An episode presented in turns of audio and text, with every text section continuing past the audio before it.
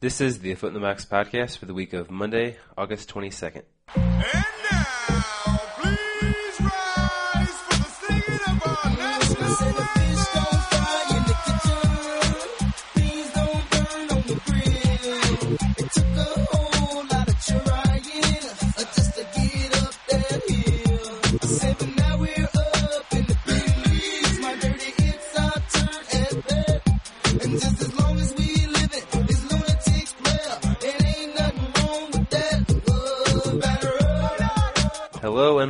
to episode 64 of the A Foot in the Box podcast. My name is Peter Elliott. And I'm Paul Elliott. We are twin brothers, and this is a weekly baseball podcast. Uh, Paul, I counted up the minutes uh, that we've been on the podcast as, 650. as teased from uh, last week. So your guess was over 400 hours that we had been on the on the air. It turned out to be 56. Uh, 3,370 minutes. Wow. So that was uh, that was five minutes of my my life this past week was counting. Yeah, as a point of clarification, I forgot to divide by 60. So I was calculating the minutes. But even so it wasn't totally off. uh, but even 400 divided by 60 is six. So your guess would have been six hours. Yeah. Not your best effort there. I'll come up with some explanation. All right. Well, we've been uh, yeah on the air for 56 hours. We're getting close to the 10,000 that Malcolm Gladwell says that we need. Uh, I don't have a Nelly fun fact right now. Thanks to him for our intro song. By the end of the podcast, I'll have something Hmm. because uh, we can't break that streak. So thanks Nelly for the intro song, and uh, I'll look for a a fun fact probably during TWTW. We should contact uh, Nelly or his agent to see if they have experienced any sort of uptick in sales since we've started doing the Nelly I don't Fun think we Fact. should alert them to the fact that we use the song because that's it's probably probably, good not legal.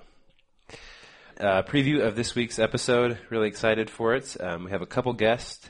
The more famous of the two uh, is a writer for the Japan Times, going international this week. Jason Coskrey uh, is a baseball writer over there, and uh, I interviewed him to get to know Shohei Otani uh, a little bit better. So a few weeks ago, I mentioned him as a blurb in the beginning.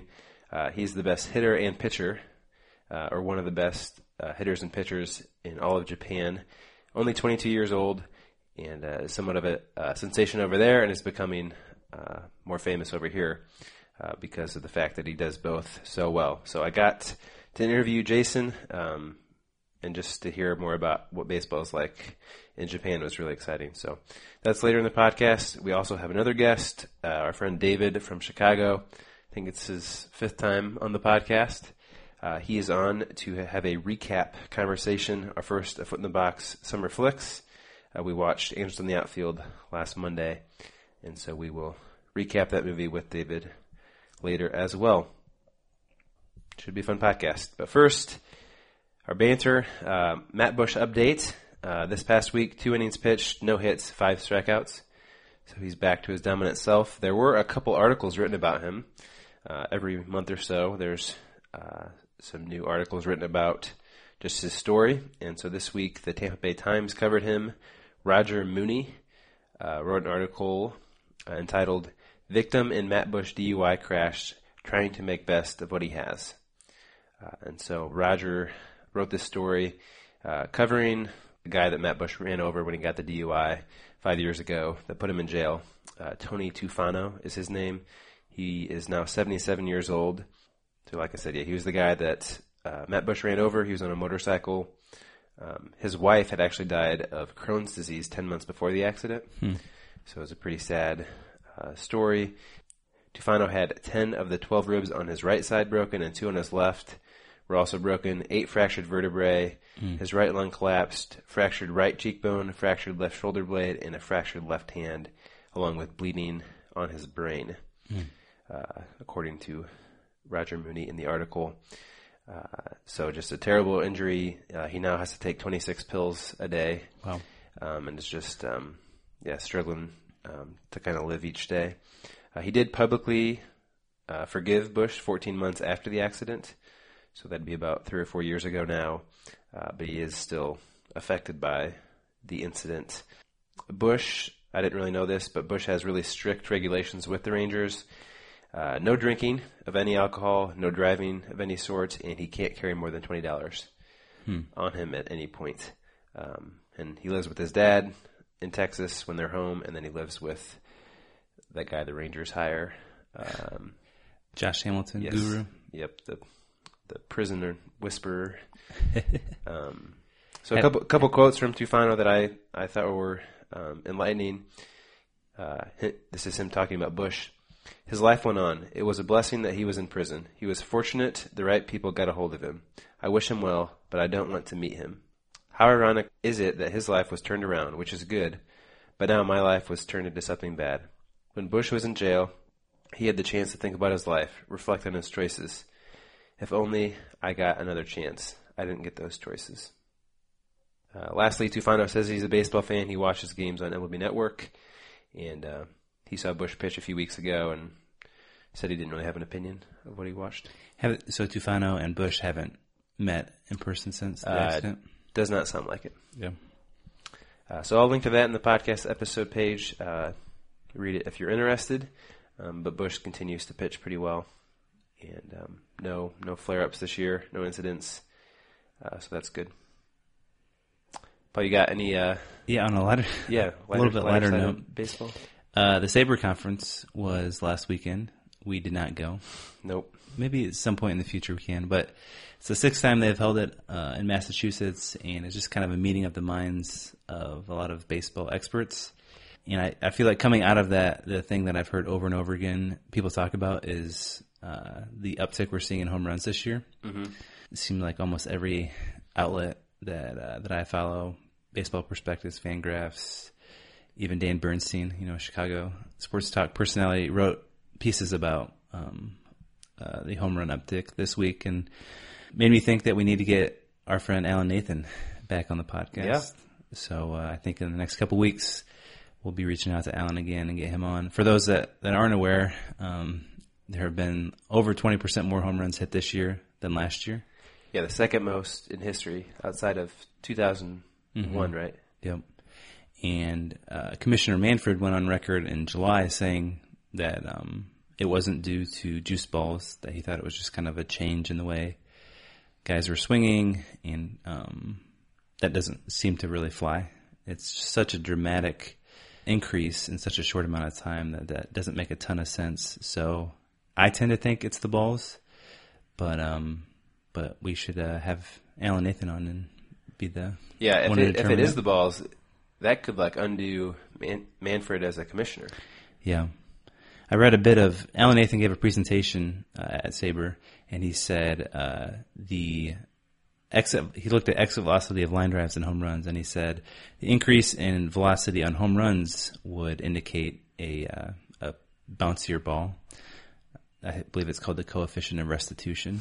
Um, uh, but the exit velocity on line drives hasn't changed that much, and so it's kind of a puzzle. And um, based on his presentation, it doesn't seem like it's a real easy like the balls are juiced. But I don't really see another viable reason. Uh, students are back in Champaign. We didn't mention that. So, uh, but Alan, I guess, doesn't teach any classes, so he's not any busier. Yep. Yeah, I'll shoot him an email this week. Awesome.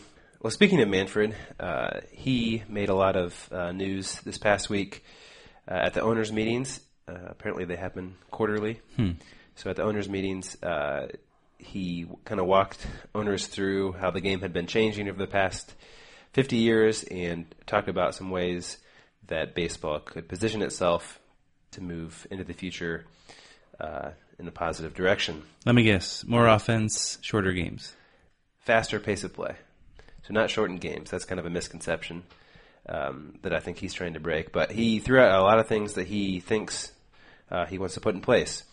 Uh, so Paul, give me your opinion on these on these things. Okay. Uh, he wants to limit the number of shifts. Are you for that or against? that? Thumbs down. Against. Okay. Yeah, I would also be against it. Uh, the batting average of balls in play in 2000 was 300. Uh, if shifts were effective, you'd think that had gone that would have went down. Mm-hmm. But it's 300 in, in 2016 as well. So it doesn't seem like shifts are affecting balls put in play that much. Right. Uh, they are dramatically increased though. So um, in 2011, there were 2,400 shifts. In 2016, we're on pace for 28,000. So that's like a crazy increase. So Manfred, I guess his argument might be, you know, BABIP's the same. It's not effective. So why do we do that? No, I can see that maybe. Uh, I, I mean, I think like you you just break up the monotony of a game. Like going to a game with my wife, who's not a huge baseball fan, when she sees the whole defense shift, there's something interesting going on. Like That's it's true. it's some sort of strategy that a non-baseball enthusiast can like tangibly see happening on the field. Yep, I agree. Uh, next one, relief pitchers. Manfred is interested in limiting the amount of relief pitchers in a baseball game. Agree. You're for that. I'm for it. That's a huge shift. Yeah, people don't like it. I like it. How would, how would you practically do that? Uh, I think there should be some uh, limit to the amount of batters that a pitcher faces. So like a, a pitcher would have to face a minimum of two batters. Yes. Or in one inning, you couldn't bring in two specialists. So, How do you define specialist? so you couldn't, if it was a lefty, righty, lefty coming up, you couldn't bring in a lefty, take him out, bring in a righty, Wow. then That- take, like, you would have, That's you- super hard to monitor. And with like reverse splits and stuff like that. I mean, you can't, I, my suggestion would be you can't bring in uh, two pitchers in an inning to face no more than one batter.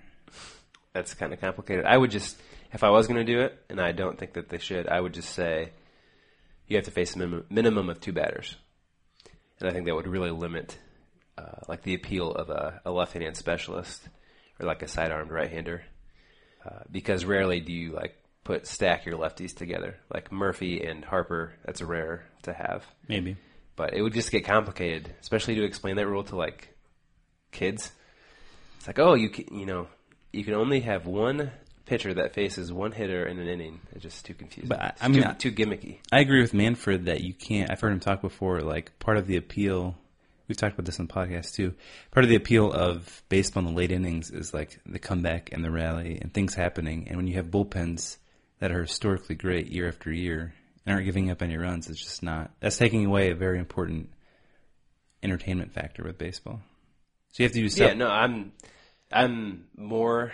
I would not do it, but um, you know, it's seems like a better idea than like the shifts or the these other ones. Uh, but I just would make it a pretty simple rule. I wouldn't wouldn't make it complicated. What else you got? Uh, pitch clock. Uh, they've done this in the minors for a few years now, or maybe just a couple. Last year they started it. Uh, it seems to be working well down there, according to Manfred. Uh, it would be a 20 second clock in between pitches. The pitcher would have to throw the ball. Clock would be like, you know, somewhere out in the outfield. Um, What, what's the average we're looking at now? I don't know. That's a good question. Um, I would guess maybe like just a few seconds above that. Yeah, I probably would be against that. Okay.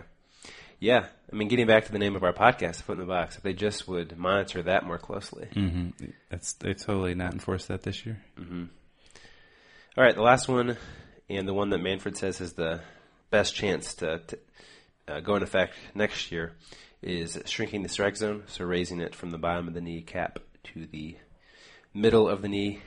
Are you for that? For that, but I just feel like I mean we've been talking about that for a while, and the strike zone is what it is, but they like umps don't call it. The technical strike zone is the bottom of the kneecap right now. I know, but like so if you if you moved it up, I think you'd see a dramatic difference in the way umpires call games. you really think there'd be a dramatic difference? Oh yeah. Hmm. I mean, we're talking like three inches. Like if we had robots calling balls and strikes, I think you would see that. But when you have humans who are used to calling a certain pitch, a ball, or a strike, I just don't think it would be it would be dramatic. I think in the back of umpires' minds, on a low pitch, they would think Maybe think about that. I mean, you just hold them to a higher standard. potentially. You would, you know, after games where they call a lot of pitches that used to be strikes, strikes, even if the rule has changed, you would just say, "Hey, stop doing that." Maybe. Yeah. Yeah, I'm for that one. I'm against uh, the pitch clock as well. Um, but yeah, that was uh, a pretty radical thing for Manfred. I'll link to a uh, article by Bob Nightingale. He kind of broke the story in the USA Today. Nightingale says if if any of these changes are implemented, it would be the most radical rule change since baseball reduced the number of balls to four in 1889 to constitute a walk. So I guess it used to be more than four. Uh, also, the DH in 1973 that's seen as a pretty big. Didn't they change how high the mound was as well? Yeah, he didn't mention that one, but yeah, I would think that would be a pretty big one. A couple other things for me before we get started with our segments. Uh, the Braves called up Dansby Swanson Oh yeah, on Wednesday. Uh, we saw him play against um, our Fighting Illini last May. So I guess just a little more than a year ago. He was playing here um, as part of the College World Series. He dominated. Um, so I'm kind of rooting for him. It's fun to see him get called up. It's kind of a neat story because he grew up 30 minutes north of Atlanta. Um, and so he, when he uh, got called up, he just went to his like parents' house. So I was kind of imagining what that would be like, like sleeping in your house before the house you grew up in before you you play your first big league game. He also couldn't get a hold of his family, I guess, uh, right away. His mom was at church, wouldn't answer her phone. His dad was at Costco, and then his sister was somewhere else. But he like he couldn't get a hold of him for a few hours, and he had to tell his agent to like make um, the connection with him. uh, a bit odd on the timing. His numbers in the in uh, Double A weren't that great. His average wasn't great, but his on base percentage was decent, like 350. Um, I suppose. Yeah, he's only 22. Um, the last position player to be drafted number one and make the big leagues next year was Darin Erstad. I thought that was interesting. 1996. It's been a long time. So Harper was he was drafted and then did, he played a full year in the minors. Yeah, must have. Wow. Uh, last thing I have, Nori, Nori Aoki, a uh, outfielder for the Mariners, uh, has had uh, a really good last couple weeks. He got called up from AAA um, right after the All Star break. Has an on base percentage of 355, but that's not why I'm bringing him up. The reason that he's pointing to for his uh, recent success is changing his batting helmet, which I thought was interesting. He's going from the one flap to the two flap. He told uh, Shannon Drayer of ESPN Seattle, uh, when I was in AAA, having both of my ears closed kind of helped me focus more. It's different even between having one closed and both of them closed. It's it makes it easier to concentrate. Um, so it kind of made me curious if, like, thinking through other uh, alterations to a player's like exterior, like their glove or their helmet or elbow guard, that would increase their performance. The only one I could think of, AJ Pierzynski started wearing new contacts back when he was with the White Sox that he claimed made him see better.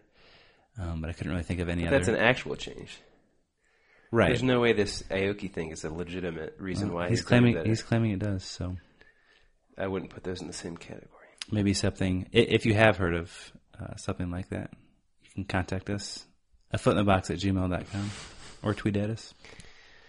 Yeah, the only thing, uh, only thing I had uh, intrigued by the second wild card in the American League. Right now, the Orioles uh, have that secured, uh, but there's a few teams chasing them that intrigue me. The first is the Mariners. Uh, they haven't made the playoffs since 2001. They had the longest non-playoff streak in baseball. 2001 was actually Ichiro's rookie year, where he also won, uh, along with rookie of the year, he also won the MVP. Uh, I didn't realize he hadn't made the playoffs since then with the Mariners. Yeah, I guess that's right. So they're 66 and 56 going into today, just one game back of the second wild card. In September, they play six games against the Angels, three against the Twins, and four against the Athletics. Pretty easy schedule. Uh, so a lot of people are op- optimistic about them and their chances. Uh, second one is the Yankees. So I believe they're four games back. Uh, Gary Sanchez, uh, catcher that they brought up. A lot of people think he's the catcher of the future for the Yankees. Good prospect. He tweeted after Saturday night's win against the Angels, uh, in quotes, experts say we have no chance to make the playoffs. Well, we may just be young and naive enough to disagree. Hashtag not giving up. That would be a great story. I looked up the record since A Rod retired or did whatever he did, released, and I expected uh, to see a better record, but they're just four and four since then. And uh, two of those wins are against the Angels, who are terrible. They do play the Mariners and the Orioles this upcoming week, so if they're going to make ground Yeah. up, this is the week to do it. Last team that I'm most intrigued by is the Royals. Yeah. They're uh, they're back in the thick of things, just four and a half games back. Uh, they had won seven games in a row heading into Sunday. Not sure what they're doing right now, but uh, seven in a row, ten of eleven, and uh, it's just crazy when you count them out. For sure, they um, they come raging back. Yeah, I saw that too. The, the Royals they've won seven in a row, and uh, I started like looking at some of their stats. Have you seen the year that Danny Duffy's having? He's like a Cy Young contender, right? I mean, if I were voting today, if I had a vote, uh, I would probably vote. He's second in ERA in the, in the American League, first in WHIP, and third in strikeouts per nine innings. Like he's he's better than Chris Sale, and almost better than Corey Kluber. I don't. Yeah, it's just I I would have never thought that he would have that type of a year. Yeah. What makes it even more interesting, he's a free agent after next year. So he's been a pretty below average pitcher for the majority of his career. Now he almost has like a Jake Arrieta type situation where he's going to get paid a ton based on a year and a half of solid performance. All right, uh, let's get on to baseball on TV. Paul made us watch The X Files. Uh, Paul, did you actually watch the episode this week? I did. For context, each week we look at a TV episode that has some baseball theme to it. And last week, Paul suggested we watch The X Files and then didn't actually watch it because he thought it was only a 20 minute show. I watched the first 15 minutes of it. Somewhat ridiculously, did not think it was an hour show. Yeah, I had never seen the X Files before. First time. This is season six, episode 19. The Unnatural was the name of the episode. Um, Mulder, who's an FBI agent, uh, uncovers a story about a black baseball player in the 1940s. He's- a minor league player. He's- He's playing in Roswell, New Mexico in this episode. Um, if you're familiar with the X Files, you probably know where this is going. The player, whose name is Josh Exley, it's a fantastic name in my opinion. Did a great job with that. Uh, he's tabbed as being like another Jackie Robinson, uh, black player, really good. I think he's got somewhere close to 60 home runs in a season. Um, however, during the episode, we find out that he is in fact an alien. Um, he possesses the power, uh, along with other alien aliens in his tribe, to transfigure himself into human beings, and they can choose what type of human being they want. So he transformed himself into a really good baseball player, but he's a good alien. He just loves baseball. He has no ill will towards human beings. However, when other aliens find out about kind of his high profile and the fact that he's such a good baseball player, they grow pretty uneasy and they actually kill him to prevent um, uh, their cover being blown as aliens infiltrating the human race. So uh, it was an interesting watch. I'm never going to watch the X Files again, but Yeah, it seems kind of like a weird show. I know it has kind of a cult following. A lot of people like it. Uh, I wasn't a fan. Yeah, according to one, there was a police officer that followed Josh Exley, and that's how they figured it out. According to him, a lot of the greats are aliens. Mickey Mantle, I believe he referenced. So maybe a story we can follow up on. Absolutely. The clip we're going to play from the X Files is Detective Mulder talking about why he loves uh, box scores so much. I can't believe it. You've been reading about baseball this whole time. I'm reading the box scores, Scully. You'd like it. It's like the Pythagorean theorem for jocks. It distills all the chaos and action of any game in the history of all baseball games into one tiny, perfect rectangular sequence of numbers. I can look at this box and I can recreate exactly what happened on some sunny summer day back in 1947. It's like the numbers talk to me. They, they comfort me. They tell me that even though lots of things can change, some things do remain the same. It's boring. Mulder, can I ask you a personal question? Of course not. Did your mother ever tell you to go outside and play?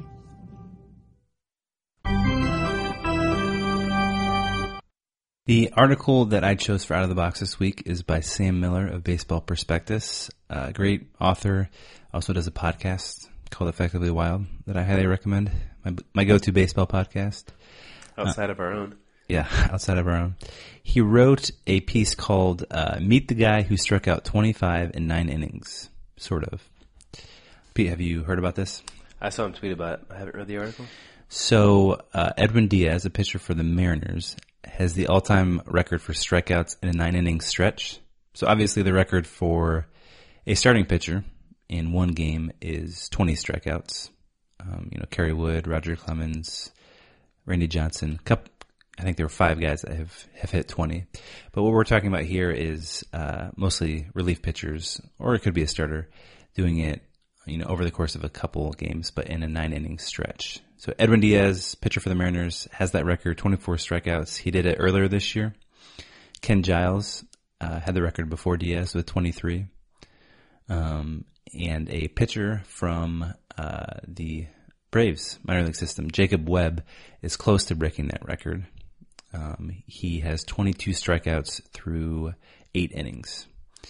As the headline indicates, he in fact did strike out 25 straight for the Danville Braves uh, in nine innings, but those nine innings were interrupted by a call up to another affiliate where, where he didn't strike out as many guys. So he technically hasn't gone nine straight innings with over 24 strikeouts. He's, he is an interesting uh, story, though. 23 year old righty, went to a small Christian school in Kansas, 18th rounder, so not a high profile guy. And even his delivery, you know, is not real. It's pretty normal. He throws, you know, reasonably hard, 92, 93. Um, but uh, there's no real explanation for why he's striking out so many guys. But he, he has a chance to break uh, Edwin Diaz's record. He needs to strike out three guys, obviously, in, in his next inning. He hasn't pitched since uh, Tuesday. So I will be checking his uh, baseball reference page um, at work the next couple of days, or maybe, maybe he's even pitched today. I haven't checked it yet today. So um, it, it did make me look at a few other guys. Pete, do you know what the highest single season rate is for strikeouts per nine? Uh, I would guess Randy Johnson. Mm, pitches for the Cubs. Currently pitched. Oh, Chapman. Chapman had a strikeout per nine of 17.67 in 2014. What's Diaz's this year? Diaz's uh, 16.7. Okay. Uh, the Cubs, Carlos, former Cubs, Carlos Marmol, is seventh on that list. His 2010 season was at 15.9, which was a surprise to me. Uh, so Jacob Webb, minor league for the Braves, is is close to uh, breaking Edwin Diaz's record. Cool. Uh, before I get to mine, I have my Nelly fun fact. Uh, he has a uh, line of cologne, uh, apple bottom, apple bottoms. Uh, you can buy a bottle for sixty dollars on Amazon. Wow. Okay, my article this week uh, comes from MLB.com. Mike Petriello uh, does a good job of covering uh, a lot of uh, more complicated stats, a lot of StatCast type stuff. Uh, this one, though, I really enjoyed. Um, title of the article is Amid Great Season, Bryant Still Has One Weakness. Article is about Kris Bryant, Cubs uh, third baseman slash outfielder. The article looks into why uh, Bryant has the highest OPS to the pull field of any hitter and the lowest OPS to the opposite field of any hitter. Uh, Petriello looks at uh, his scouting report. Baseball America said that Bryant had a uh, Mike Piazza-like ability to hit the ball to the opposite field with power. Uh, so Bryant came up with the reputation of you know a good hitter at all fields, can hit the ball at the right field with power. Uh, last year, uh, five of his numbers were to right field, and he had a 529 slugging to right field. So pretty good numbers. Um, this year, though, uh, Bryant um, has seen that drop to 313. His OPS to 313 to the opposite field. That's the lowest in all of baseball. Uh, to counteract that, though, his OPS to left field, the pull side is the highest of any hitter at 1.523, which is pretty absurd. Anything above one with it for OPS is considered great, but he's got a 1.523 to left field this year, um, and it's all part of Bryant's new approach. Uh, he's he's cut down his strikeout percentage from 30 percent last year to 23 percent this year, and his slugging percentage has gone up 70 points. So overall, he's uh, a better hitter this year. Uh, kind of tweaked some things in his swing with uh, John Mallee, the hitting coach with the Cubs, but he just hasn't hit the ball to to right field much at all this year. At Wrigley Field, especially, he has just two hits to the right third of the field, um, seven hits on the road. Uh, so Petriello wonders why defenses don't shift Bryant in the outfield. Uh, infields uh, routinely shift Bryant. Second baseman will come over to the shortstop side of second, but um, outfielders have pretty much played him straight away. Part of me wonders, like, have pitchers tried to pitch him inside more this year?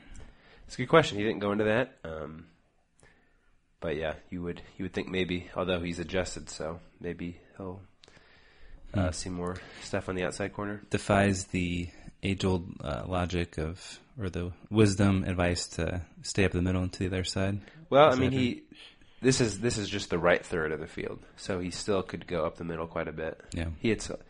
I mean, on Saturday night, he hit a bomb to center field at Coors, but this is this is to right field, Yeah.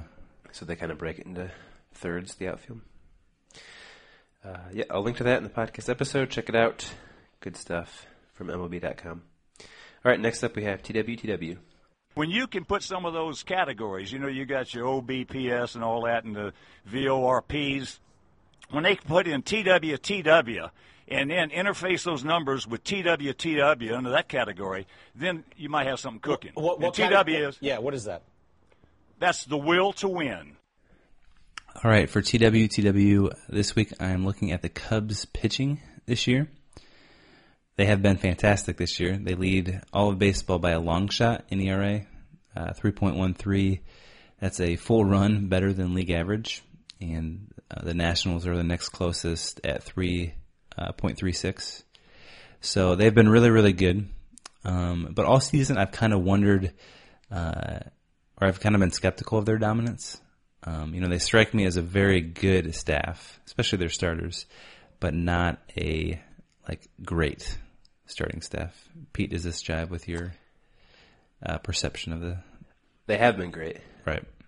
So I would say maybe like a few weeks ago it turned from oh they're probably not going to be you know they're going to come back to earth to like oh they're legitimately this good. Yeah. Uh, two stats jumped out to me when I started looking at the Cubs pitching so far this year: uh, BABIP and ERA minus FIP. So BABIP is uh, batting average and balls in play, and ERA minus FIP is simply taking uh, teams' ERA minus their fielding fielding independent pitching. Uh, the Cubs have dominated in both. So the Cubs have the best BABIP or the lowest at 2.53, and that's almost 30 points better than the number two, and over 40 points better than league average. So teams are getting less hits on balls in play than every other team in baseball. Good defense though. Right.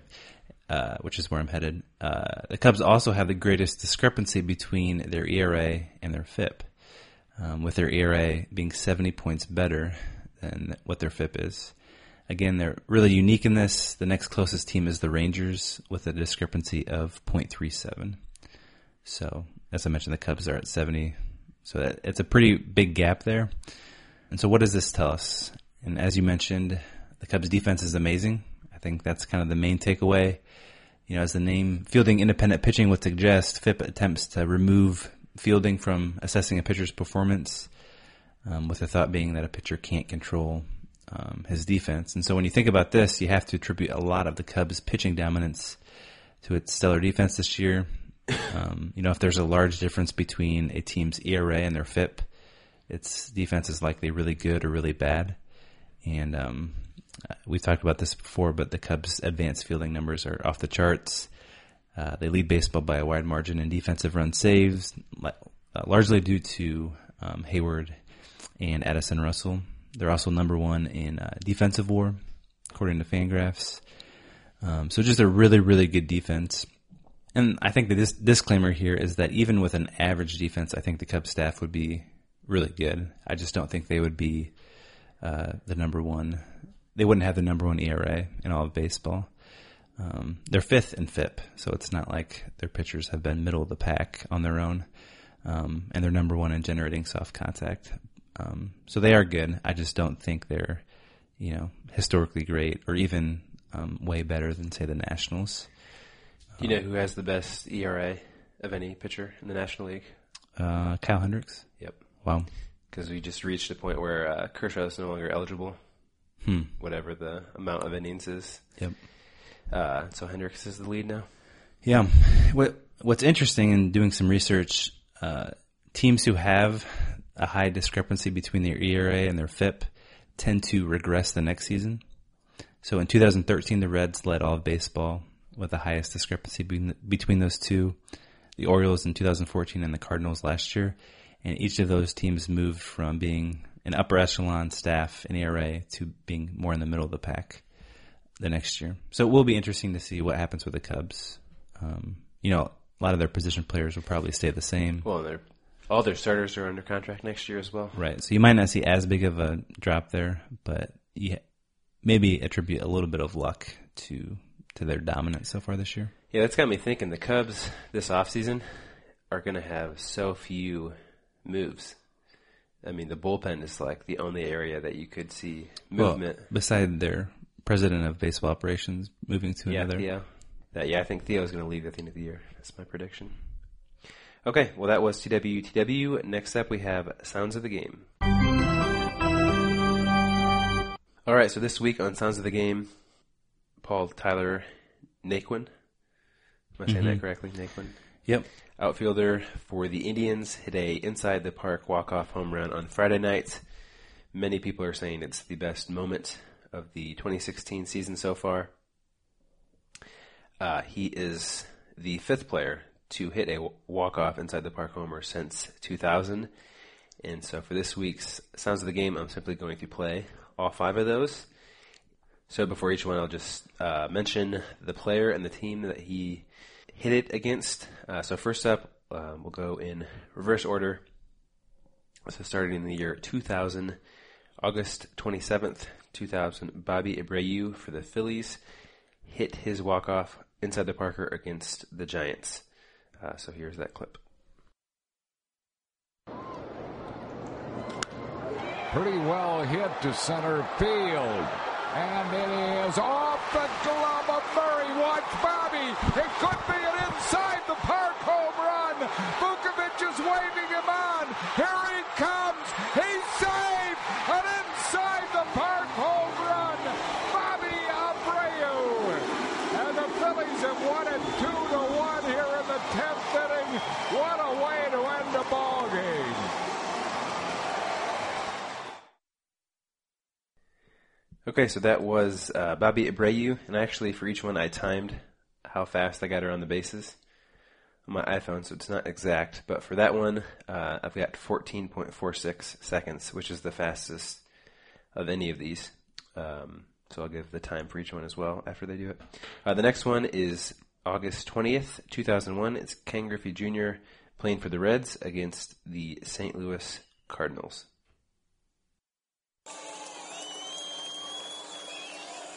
Full count, doing it again to the red center fielder. High in the air, left center field. Edmonds back. Warning track. It is off the wall. Griffey around second. He's going to third. Robinson picks it up. They're going to send him. Here comes the throw. How about this? It's over. Inside the park homer. The Reds have won it. How about that? What an unbelievable night. Okay, so Griffey is the slowest, actually. Or he's, sorry, he's the second slowest. Uh, he got around the bases uh, 15.98 seconds. Uh, he uh, thought it was a home run, so he kind of pimped it initially. Uh, the next one, Rey Sanchez of the Rays against the Colorado Rockies in 2004. This is June 11th. due up in the 11th if Shaq can get him to the 11th. Looping liner to right. On comes Burnitz. Can't get it. And it goes by him. And he falls down. Sanchez on his way to second. Freeman up with the ball. He fires it in offline. And Sanchez is going to score. An inside the park home run for Rey Sanchez. And again, in extra innings, the Rockies lose it eight to seven. Uh, so Rey is the slowest at 16.06 seconds. Uh, he kind of stopped at third because he thought he would have to stop, but then kept on going when it was a bad throw. Uh, so that's why his was so slow. Uh, the next one is 2013. We've actually talked about this one before. Paul Angel Pagan of the uh, Giants hit it against uh, the Colorado Rockies again. Uh, and this is actually uh, the second fastest. Uh, 14.74 for Angel Pagan. Pagan hits one high and deep to right. Cuddyer back. It is off the bottom of the wall, and it kicks away from everybody. Pagan is being waved in. Here's the throw to the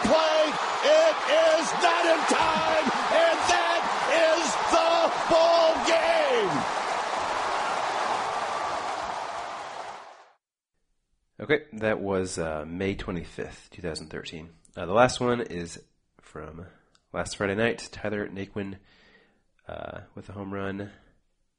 I don't have it timed, so I guess I'll time it time it live here on the podcast. Uh, but uh, yeah, Tyler Naquin hits a walk off against the Toronto Blue Jays.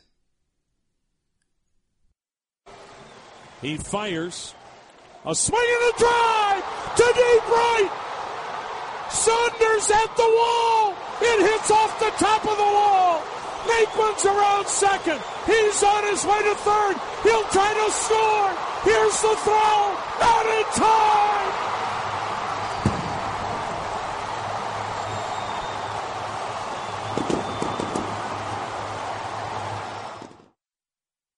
Okay, so I have Naquin clocked at 15.48 seconds.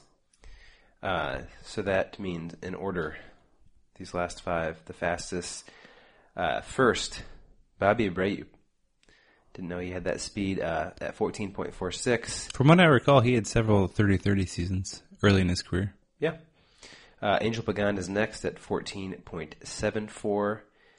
Uh, and then Naquin at 15.48. And then Griffey at 15.98 and Rey Sanchez at 16.06. So, Paul, how fast do you think we could run the bases? That's my question. I think I could definitely do it in under 20. I- Maybe like 18.5.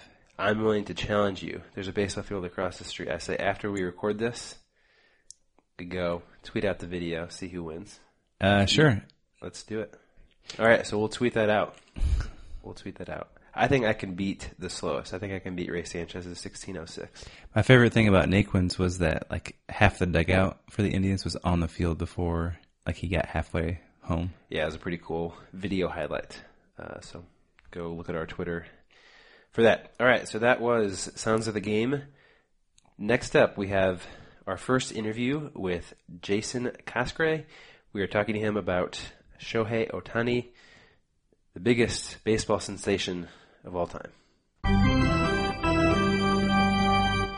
This week's guest on the podcast is Jason Coskrey, who writes for the Japan Times, covers baseball over there. Uh, how are you doing, Jason? Good. How are you?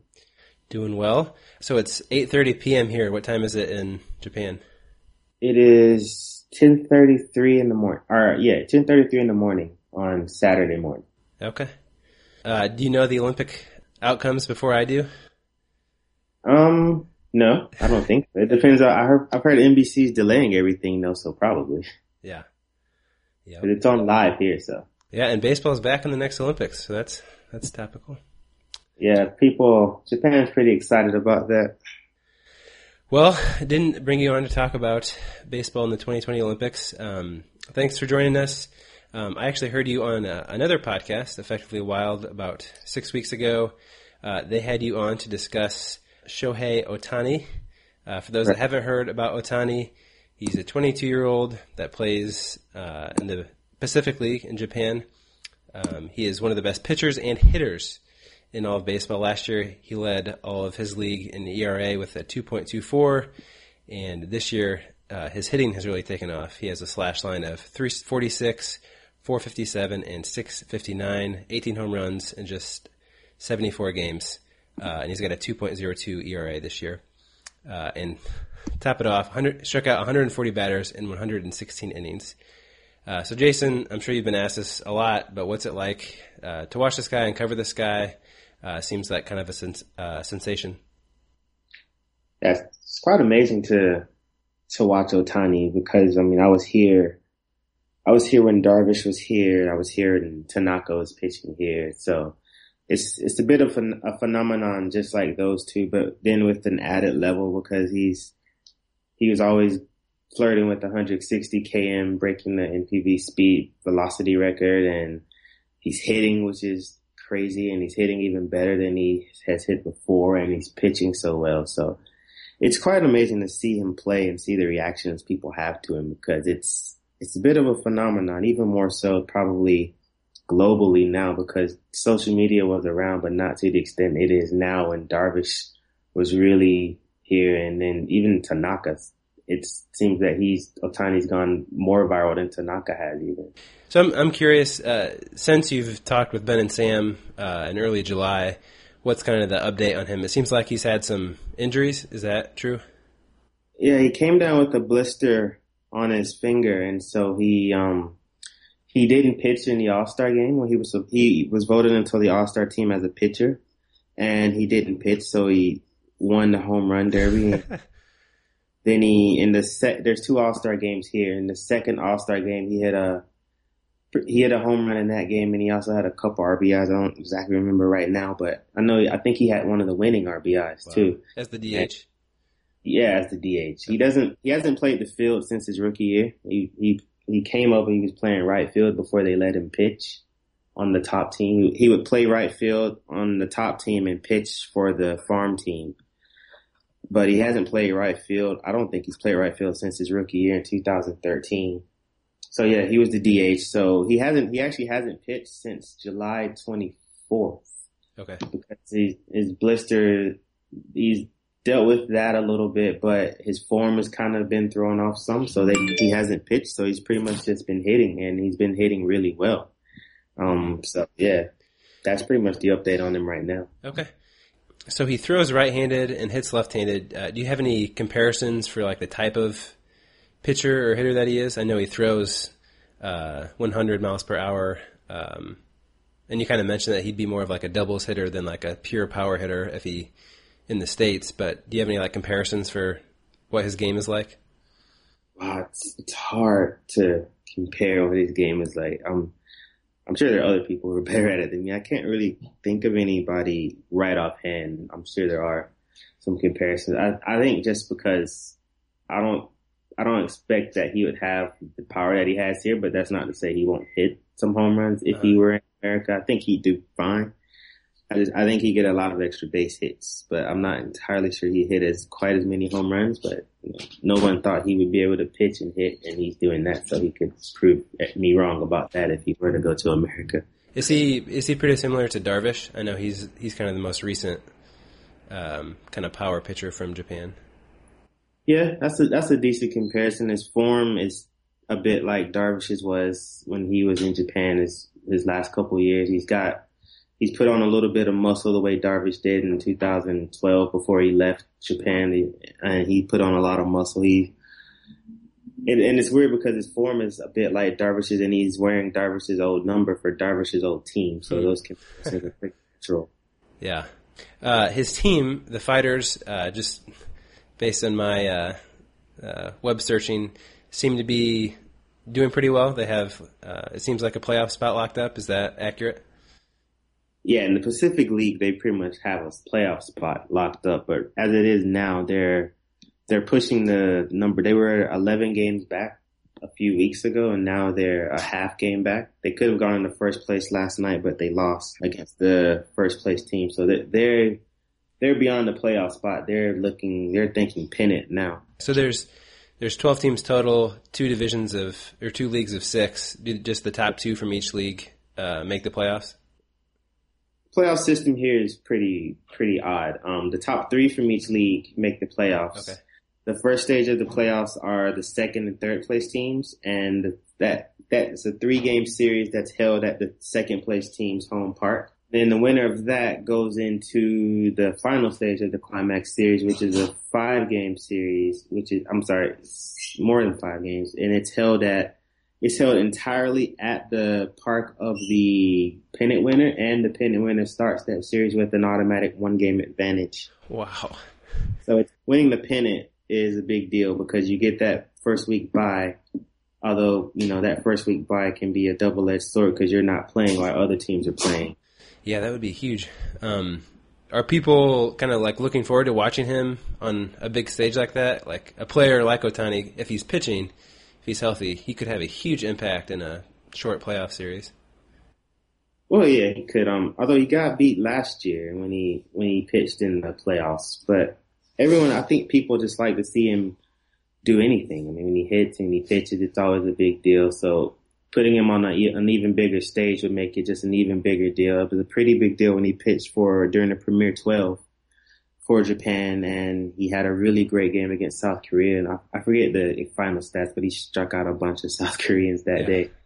And um, it's gonna even it's gonna be even bigger, you know, when and if he pitches or hits or both in the World Baseball Classic. I know the manager Hiroki Kokubo has said that he's he's open to Otani hitting and pitching during the World Baseball Classic, but he's got to talk to Nippon Ham about that before you know anything gets set. That's awesome. That was actually my next question. Is for people back in America, the best chance to see him play uh, is is the World Baseball Classic, which is next spring, right?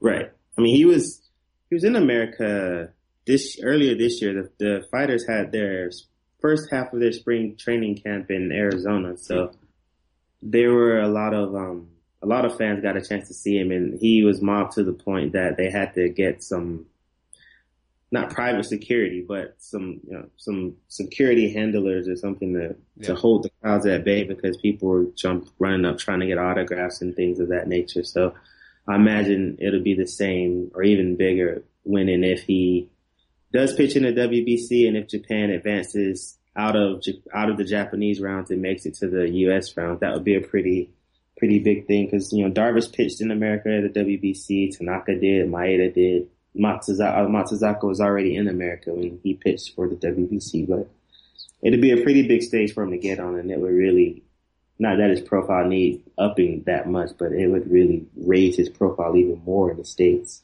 Yeah, definitely. I'm looking forward to, to watching that. Uh, I remember myself as a 22 year old, I would not take kind of this amount of fame well. Is he a pretty grounded guy, or does he like the attention? What, what's his personality like? He he seems pretty grounded. He doesn't seem to um let a whole lot of things get to him. The media wise, they kind of they try to control him as far as the media, as far as like letting people too many people like have too many requests of him and things like that. Mhm. But um he likes to talk to the media from from what I've heard from the team. So he's pretty easygoing as far as that. He doesn't seem to let anything go to his head. So he seems like a really grounded kid. He seems more. I mean, I, I can't vouch for him personally because I don't know him in his personal life, but he seems pretty grounded for a young kid. So obviously, uh, baseball is a huge deal in Japan. Uh, where does it kind of fit in Japanese culture? Is it like by far the most popular sport? Um, are, are you know are players like Ichiro and Yu Darvish, uh, Hideki Matsui are are they, are they like kind of huge celebrities? What what's Yeah. it kind of fit in like? Huge. Japan, um, Japan baseball is the if you maybe you could call sumo the national sport, but baseball is probably the most popular sport. Okay, And if it's not baseball, it's sumo. All the base baseball players are, you know, guys like Ichiro Matsui, Shigeo Nagashima, Sadaharu Oh, they're you know revered here. Well, Ichiro is like a rock star. Oh, Sadaharu Oh, Shigeo Nagashima, who are the I, I don't really know what what I would compare them to in the states, but they're revered here, almost like like living legends. And Hmm. so baseball players are are really big stars. Matsui is a huge star, although he's not as public. He's pretty public, but Matsui keeps kind of a lower profile. I think he tries to. That's probably why he lives in America because if he was here, he wouldn't be able to walk down the street. And in America, he can sort of do that without so much. I mean, I'm sure he gets recognized, especially in New York, but maybe in other places he could walk down the street. He's mentioned that before. If he walked down the street here, it'd be chaos. hmm Same with Ichiro, same with Darvish. yeah. What um, I've always wondered this: when a guy like leaves to come to the states, is there a stigma around that, or how do fans in Japan are they like excited to see how he does in uh, America, or are they upset that he's leaving?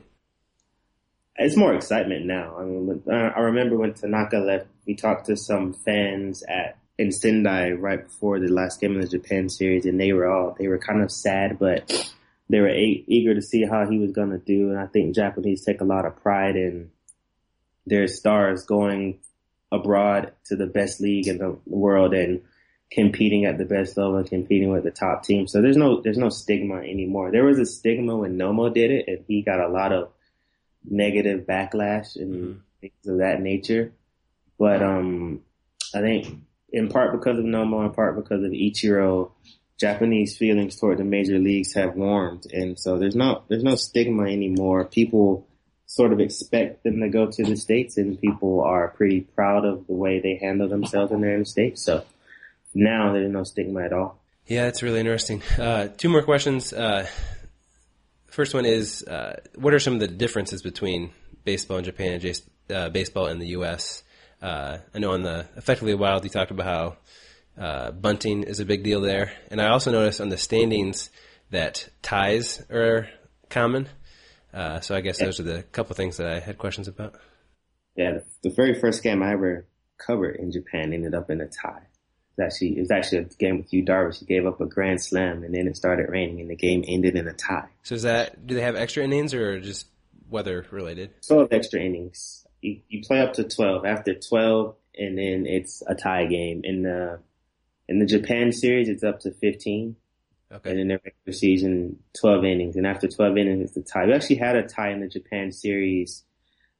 I want to say in 2010. It was between the Chiba Lotte Marines and the Chunichi Dragons.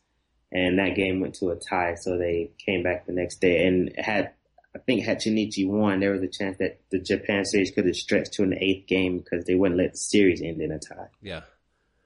But so yeah, tie games are a thing that happen here. And small bunting, yeah, bunting happens all the time. You, you'll it's pretty common to see a guy walk, a leadoff man walk or get a hit in the first inning, and then the next guy squaring around the bunt. Doesn't happen all the time, but it's not uncommon either. Teams play a lot of small ball here, but there are some power. There's the power element is here, but there are a lot of a lot of small ball elements in Japanese baseball, more so than there are in America. I saw during the All Star Week. Is there like a bunting contest? Is that a thing? No, no. I think they do that in Korea. Okay, maybe I saw a YouTube video of that. I may not be sure. I'm not sure if that's even correct or not. I think there's something like that in Korea, but I don't know. But yeah, no, in Japan, there's the there's the All Star games and there's the home run derby before both of those, and that's it. No bunting contest. Yeah. Not that crazy. Uh, last question. Just curious, what's uh, what's your journey uh, been like to cover baseball in Japan? How did you get to where you're at right now? There was a, an ad for Japan Times was looking for someone, so I answered in and they said come to Japan, so I did. And Where are you from originally? Detroit, you know, I went to school. I graduated from college in Alabama, and I was working in Georgia at the time I left to come to Japan, which was in 2007. And yeah, it's been cool. It's been it's been an interesting journey because there are a lot of cultural differences between baseball in the states and baseball in America, and there's a ton more cultural differences between living in Japan versus living in America. So it's been it's been an interesting ride so far. Will you be over there for a while, or you, do you want to come back at some point? Seem I'm probably going to be here for a while. I mean, just kind of take it year by year. So, yeah, You'll stay as long as Otani stays. It's your demand. Sure. That's how long that's going to be. Cool. Well, uh, Jason, thanks so much uh, for joining us, and uh, we'll make sure to uh, check out your work. All right, cool. Thanks for having me. Thanks to uh, thanks to Jason for that interview. Yeah, I found it really, uh, really interesting. Yeah, we'll keep uh, keep monitor- monitoring that, and excited to see him play in the World Baseball Classic uh, next spring, and uh, we'll follow that very complicated uh, playoff format uh, as well. Okay, so uh, next on our list today is an interview with uh, our first Summer Flicks viewer, David uh, from Chicago. So we will interview him right now. Hello, David. Welcome to the podcast for I think the fifth time. I'm not keeping track, but if it is the fifth time, each time's been an honor. So thanks for having me on again. Yes, we've come so far since you were on the first time Summer Flicks for Eddie's Million Dollar Cook-Off last summer. Yeah, it's true. Eddie's Million Dollar Cook-Off was a good time, and Angels in the outfield now. I think we're we're only improving, so we're definitely trending up. Yeah, uh, Peter shared earlier in the podcast that we've recorded for what fifty six hours total over the last two years, and I'm pretty confident that you are the only one who's listened to all fifty six hours of our podcast, or You you're, know, you're at least the I closest. really- I was gonna say, I really think I have, and I, it's not like a conscious thing. Like, oh, I got to make sure I'm listening to each one. It's just like every week I just listen to it, and it's not. So for the all the all the additional listeners out there, just uh, just make it part of the routine, and you know, then it becomes part of life. Just like brushing your teeth. Yeah, exactly. If brushing your teeth took an hour and seven minutes, that's what it would be like. Maybe that should be a new segment. okay, uh, so let's get into our movie, Angels in the Outfield. Uh, one of my favorite all-time movies. You know, not just sports or '90s, but just in general. Really enjoy watching the movie. Uh, David, do you also enjoy the movie? I I mean, yeah, it's a it's a great movie, one that I haven't watched since I was a kid, you know, in my early youth. So there are some parts of it that's like, man, definitely missed that part. Didn't understand that when I first watched it. Uh, definitely a great baseball movie. I don't know if it's top. I'd have to sit down and go through my own rankings, but Is, it's, pro- it's is definitely Money, top ten. Moneyball number one? Moneyball is not number one. Number one, the original Bad News Oh yes, I should know that. You always tell me that. Yeah, I'm a big believer in that one. It's a small army, but we're loyal. Okay, so I've got a few questions for you. Uh, the first one, uh, Angels in the Outfield, I think is great because it has so many great characters. Similar to Mhm. The Office, um, there's just a depth of characters that you almost forget about, and that's why you can keep watching it and you just kind of forget how how much you enjoy each character. So, uh, my question to you and to Paul is, uh, who are your favorite? Uh, who's your favorite character? Good question, and you're right. You do forget a lot. You do forget a lot about a lot of people. Uh, one guy I forgot about was Whit Bass, the starter who's two and eleven, who thinks it's Jose. Can you see in the national anthem? And every inning he runs out and slides to the pitcher's mound. Yep. Uh, he was definitely one that I forgot about. Yeah, he's also the guy who thought uh, the game starts at one. So uh, He gets hit in the head he- with the bat, right? a legend. yeah, he gets hit in the head with the bat. Uh, he's kind of the the goofball of the of the bunch, but I definitely forgot about him. Paul, do you have a favorite? Yeah, I mean George Knox is my favorite. You can't you can't beat his uh, his speeches, um, and it's such a heart. I forgot how heartwarming the ending is. I was watching it with uh, Yeah. well with you, Peter, and Kate, my wife, and uh, she was like nearly in tears. I think she was in tears um, when uh, when George decides to adopt um, JP. So Any tears? Spoilers. Any tears for you, David? No no tears, but a little dusty. A little dusty. It's not quite when Rudy gets accepted, but uh, you know the emotions were were definitely moved there. All right. Uh, moving off of Paul's uh, comment about George Knox, um, what manager in today's game is most like uh, George Knox? It's a great question. I don't know. There are a lot of things in the movie that they really just breeze by that they don't talk about, but if it happened in real life, like it'd be a major story. So like one of the lines is when we first meet Mel Clark, he gets into a dust up with George Knox over how back in Cincinnati he like got hooked on painkillers or something. and then George Knox was like, I wasn't shoving them down your throat like that that was just like two sentences and they never addressed it again. But I feel like if a manager was like part of a player getting like addicted to prescription painkillers, that would definitely be like a career ending offense. Yeah. Uh well, how many? Mel Clark, he hadn't pitched for how many years? Five. I don't I mean I don't know what the break was, but I, I will say this. So Tony Danza, I don't know if this is really his wheelhouse. His pitching form was pretty good, but in like the really brief, you know, moments that you can see the exit velocity from his arm, those pitches were no no greater than 60 miles an hour. they were, I mean, if if he was real good, he'd be getting crushed. hey, Some when he, when he has to throw do better. 156 in a game, then his velocity's not going to be great. Yeah, it's a good point. If I knew I was throwing that many, I'd probably uh, mail in a few. And but he, this he, is something. he feels the mound well. Feels his position. Yeah, yeah, Fields good. And this is an, that was another thing. I was like, I don't know if he really needed to dive for that line drive. It looked like it was probably going to just get the second ground out. Yeah, I was trying to think game, but what type of hit could a pitcher like dive for like that? It would have to be like hit off the bat really awkwardly. yeah, a very slow line drive. Uh, but he's just an athlete. Fields his position well. Greg Maddux type, probably. Uh, I, I think it. I think it was five years because I remember tweeting that. That's nuts that the Angels are like taking a chance on this guy. You like if a pitcher hadn't Yeah. pitched in five years, you know, I wouldn't let him use like the hot tub. You know, him just like dipping his arm in in the hot water. Like that's how teams rehab guys in the nineties. you make a good point about the Angels uh, roster, and I don't want to nitpick too much, but like, there's some guys on that team. So like Hemmerling, Hemmerling pinch hits for Mitchell, but apparently he hits like 130 or something. Like, I don't know why that guy's in the major leagues if he can't hit and he's a position player. Like, and then the catcher, and this is a this is just a movie stereotype thing. The catcher had to weigh at least 350 pounds. At least, I mean, and that's just uh, you know, you see some of this in like the Sandlot. They always make the chunkier guys play catcher.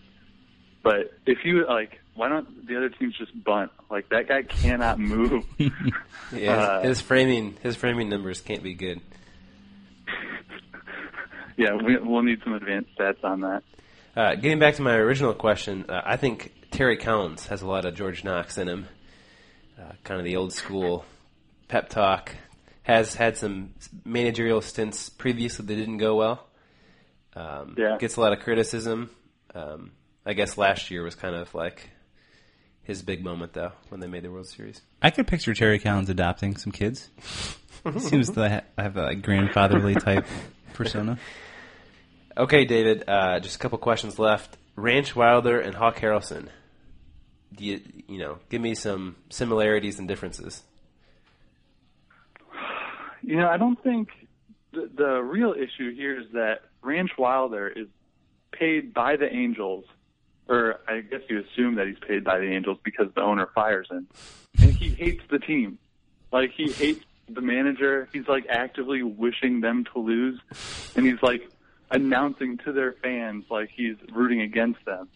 Uh, I don't think Hawk would ever do that. Hawk is probably the biggest White Sox homer on earth. So I don't I don't know if there are many similarities. I do think that you know, in Hawk gets along, I think Hawk gets along with a lot of people, uh, a majority. Ranch Wilder seems like you know he's he's flipping the mic over back to himself, away from his partner. Uh, I don't think Ranch Wilder gets along with many people, so I don't think there are that many similarities. But uh, back in the day, maybe when Hawk was playing, he had a dust up with someone where he knocked him out during a photo op after a game. Maybe that happened. I'll have to look into that. Yeah, I think it, uh, whoever plays Ranch Wilder, that's a pretty underrated acting job. He's great. Oh, certainly. Great, great work by him. Yep. Paul, you got any uh, thoughts on that? Uh, I hate Hawk and I hate Ranch Wilder, so that would be a similarity. Um, See, but I Well- can't. I can't hate Ranch Wilder. He's got a great radio, or I assume he does them for the radio, right? hmm Yeah. Great Yeah. radio voice. I, I would be pretty pumped if a team hired him, that actor, to call their games in kind of the same uh, cynical style. Just be in character as Ranch Wilder as he's calling games. Maybe we should like the next year the Mets should just recreate this entire uh, entire movie. That is actually a very uh, important role in baseball movies. The announcer, if you remember Bob Uecker from the major leagues, that's one of my favorite. Yeah. Is there one from Little Big League? Uh, there is an announcer in Little Big League. He's the guy who's like, Jerry is hitting 350 on Wednesdays, Mm-hmm. facing pitchers whose home teams are south of the Mason Dixon line, or something like that. That's the only line I remember. What about rookie But, of the uh, rookie of the year? It's that famous uh, famous guy, the fat guy, right? John oh, Goodman. John Candy. John, Can- Uh, uh, John is that John Candy? Oh man, we just lost a lot of listeners. John I always get I get my Candy. I get my like obese actors confused. yeah. Who's who's it. who's Chris Farley again? Okay, well, uh, my last question, it's a bit meta, uh, not you know, in particular this movie. So a lot of the, these baseball movies from the '90s don't end with the team actually winning the World Series. The climax is them making the playoffs, winning the pennant. Uh, in this movie, Yeah. in this movie, they beat the White Sox to win the pennant, right, or to make the playoffs. Yeah. No, they say it's to win the pennant. but it's like a one game. It's a one game thing. Uh, It's it's very unclear because it's. I mean, if it was the playoffs, like wouldn't we have seen the earlier games? So I'm led to believe that it's regular season, which is why I don't understand the Angels being like, "Oh, we can't, we can't help out tonight, playoffs." Well, and yeah, because they're so confused about the you know the Angels not being there, so it leads me to believe that that's the first game of the playoffs, but they win the pennant in like a one game thing. I know it's '94, so the wild card came like in '95. I think was the first year, um, but it still doesn't make any sense. So I guess my my question is, why do these baseball movies not end? Why is the climax not them winning the World Series? It seems like an obvious thing. Good question. I think it's. I think you really only find it with baseball movies, like most basketball or football movies end with them winning, like the championship. Baseball movies, you don't. I, maybe it's because they're like series and they're like multiple games. Uh, I think I've only Major League might be the only movie that like has a series in it. Yeah. Um, but yeah, I don't really understand it either. I think I just don't think we have enough time. I mean, how long is Angels in the outfield? Hour forty, hour 50 Mm-hmm. Felt like that, but like, I don't think people really want to dive into a six or seven game series. Yeah. Plus, then you can't have the discussion with the Angels, like how Al was like, oh, playoffs, got to do it on your own. Also, just randomly dropping on a ten-year-old kid that like Mel Clark's going to die soon Well, that, yeah, in that the middle of a game. the two Nuggets you find out in like a five minute stretch where he's thrown 156 pitches and he's going to die in five months are just like amazing. Yeah, it got really, it got real very fast there at the end. I was I was astounded. I looked up you know the most pitches thrown by by guys that Maddux when he was like 22 threw like 160 pitches in a game. Can you imagine if a, if a manager did that today? He would get fired on the spot. I think at some point, like the GM would come down, like walk into the dugout and like call the bullpen, and then like go out to the mound and take him out. Another element to the movie uh, that I noticed this time is the GM isn't there, so I don't know if the I seems like a Jerry Jones situation where the owner is also the Yeah. general manager. I was one, and I think was it Paul? You asked this on Twitter. How do we think that the Angels owner made his money? Oh, that yeah, that was Pete. Don't ask that. Definitely oil though. I think. Oh yeah, oil for sure. It's the hat. Dead giveaway. I think it's the the weird like string necktie thing. That's definitely a giveaway too. All great oil. This is what I learned. All great oil men wear cowboy hats. Comes with the territory. Well, David, uh, thanks so much for watching with us. You set the bar high for the next two movies, League of Their Own and Sandlot, coming up here in the next couple weeks. Uh, thanks for listening, and uh, until next time. All right, sounds good, guys. All right, thanks, David. Well, thanks to David uh, for that uh, interview. And thanks for watching with us. We'll be watching another movie, A League of Their Own, on Monday night, August 22nd. So check that out. We'll be tweeting hashtag AFITB Summerflex. Rolls off the tongue. Absolutely. Okay, bottom of the ninth. First up, say my name. I've got a good one this week. Uh, Guido Martini is the name. Uh, he was born in 1913, and he played just a couple of uh, games actually with the Philadelphia Athletics. Uh, in 1935, he made three appearances as a pitcher, allowed 12 earned runs in six innings. So not a great career, but a great name, Guido Martini. Uh, it got me thinking about other alcohol-related names. So we have uh, Louis Lager, George Barley, Allyn Stout, and my favorite, Tinsley Ginn. So Last week we did breakfast themed with Kyle Barraclough. This week we're going the alcohol route with Guido Martini. Great as always. Next up, my Yahoo answer of the week. Unlike the past two weeks, I actually have one. So this past week, I saw a tweet from someone that said um, they were thinking about Roberto Clemente because it was his birthday. I think it was Thursday. Uh, so it just got me thinking about Clemente. Um, you know, he obviously played well before Paul and I watched baseball, uh, but I've always um, just been intrigued by his legacy. He um, he died in a plane crash in the off season, right after he hit his 3,000th hit. This week's Yahoo answer uh, tackles that. So the question um, comes from Carl. He says, "Why was Roberto Clemente an important person, and how did he make a difference?" the subtitle's a bit humorous. He says, "I've recently." Uh, I've recently stumped across a project for my Spanish class. I've been told to research Roberto Clemente. I've checked on Wiki- Wikipedia, but it only seems to show what he did in his life, but not why he was a major influence to the world. Does anyone know? One route you can go when researching. Yes. Uh, is Yahoo Answers a legitimate uh, source in a paper? Maybe he was hoping that they would point him to research elsewhere. You can ask Alan Nathan that.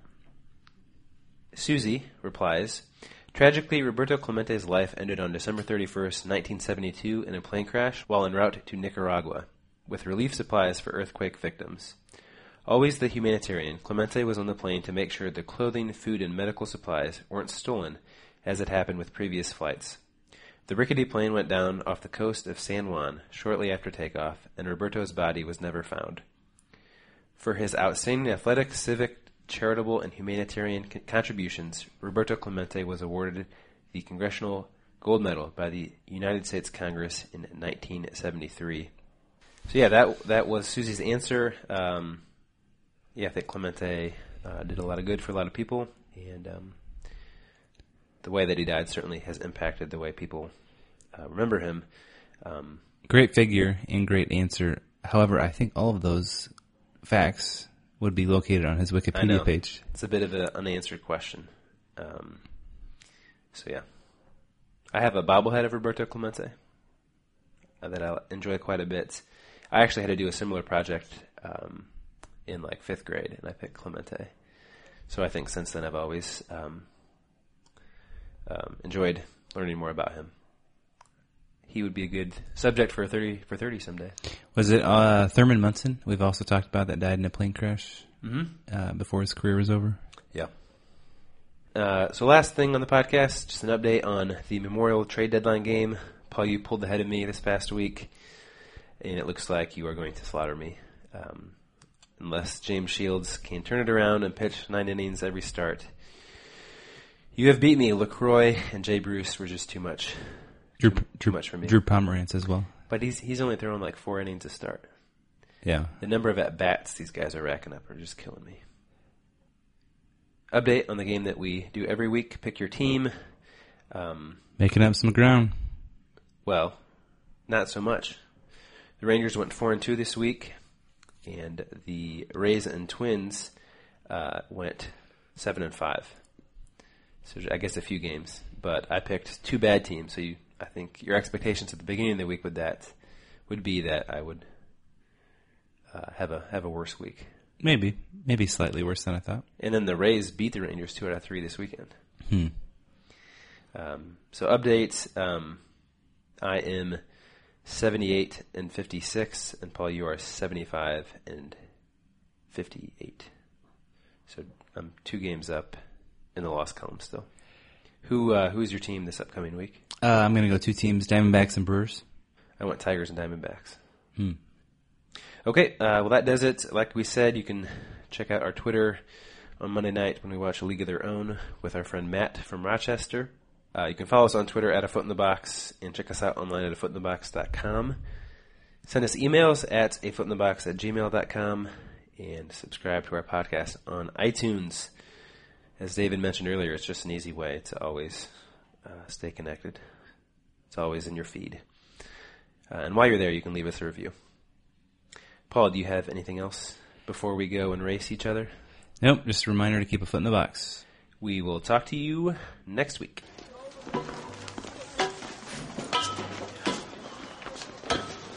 Why do you idiots do that after you lost? It's for good luck, man. After 15 straight losses, I said we find something else to rub. My Triscuit's head. Hey, don't even think about touching me anywhere. Fatty Benz. You know, maybe we should do this before we lose. Oh, not again. They got the wrong kind of salami. Runs if not something you play. Hey, I can. Hey, you gotta, you gotta cook up and wear it down. Get your own runs. How's the arm? It's feeling strong. The pitcher no hitters any day now. It's a big bummer. No matter who we play, we give the game away. Cause we can't win. That would be a sin. We even lose the games before they Save it, begin. Maple!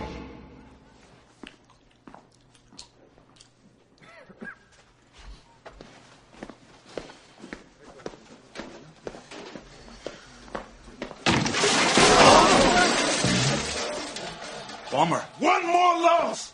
One more loss which could have been a win! You call yourselves professionals. I have never ever seen a worse group of 25 players. You don't think as a team, you don't play as a team, you don't even lose as a team. You all got your heads so far up your butts, you can't even see the light of day. One more loss and I'll, and I'll do this! Each and every one of you! I want you here in uniform at nine tomorrow. We're going back to work on fundamentals. Fundamentals? In the middle of the season? I thought the game started at one. It does start at one, and you're a jackass. No, I'm a pitcher. You can be a pitcher and a jackass. See, it's very common. Oh.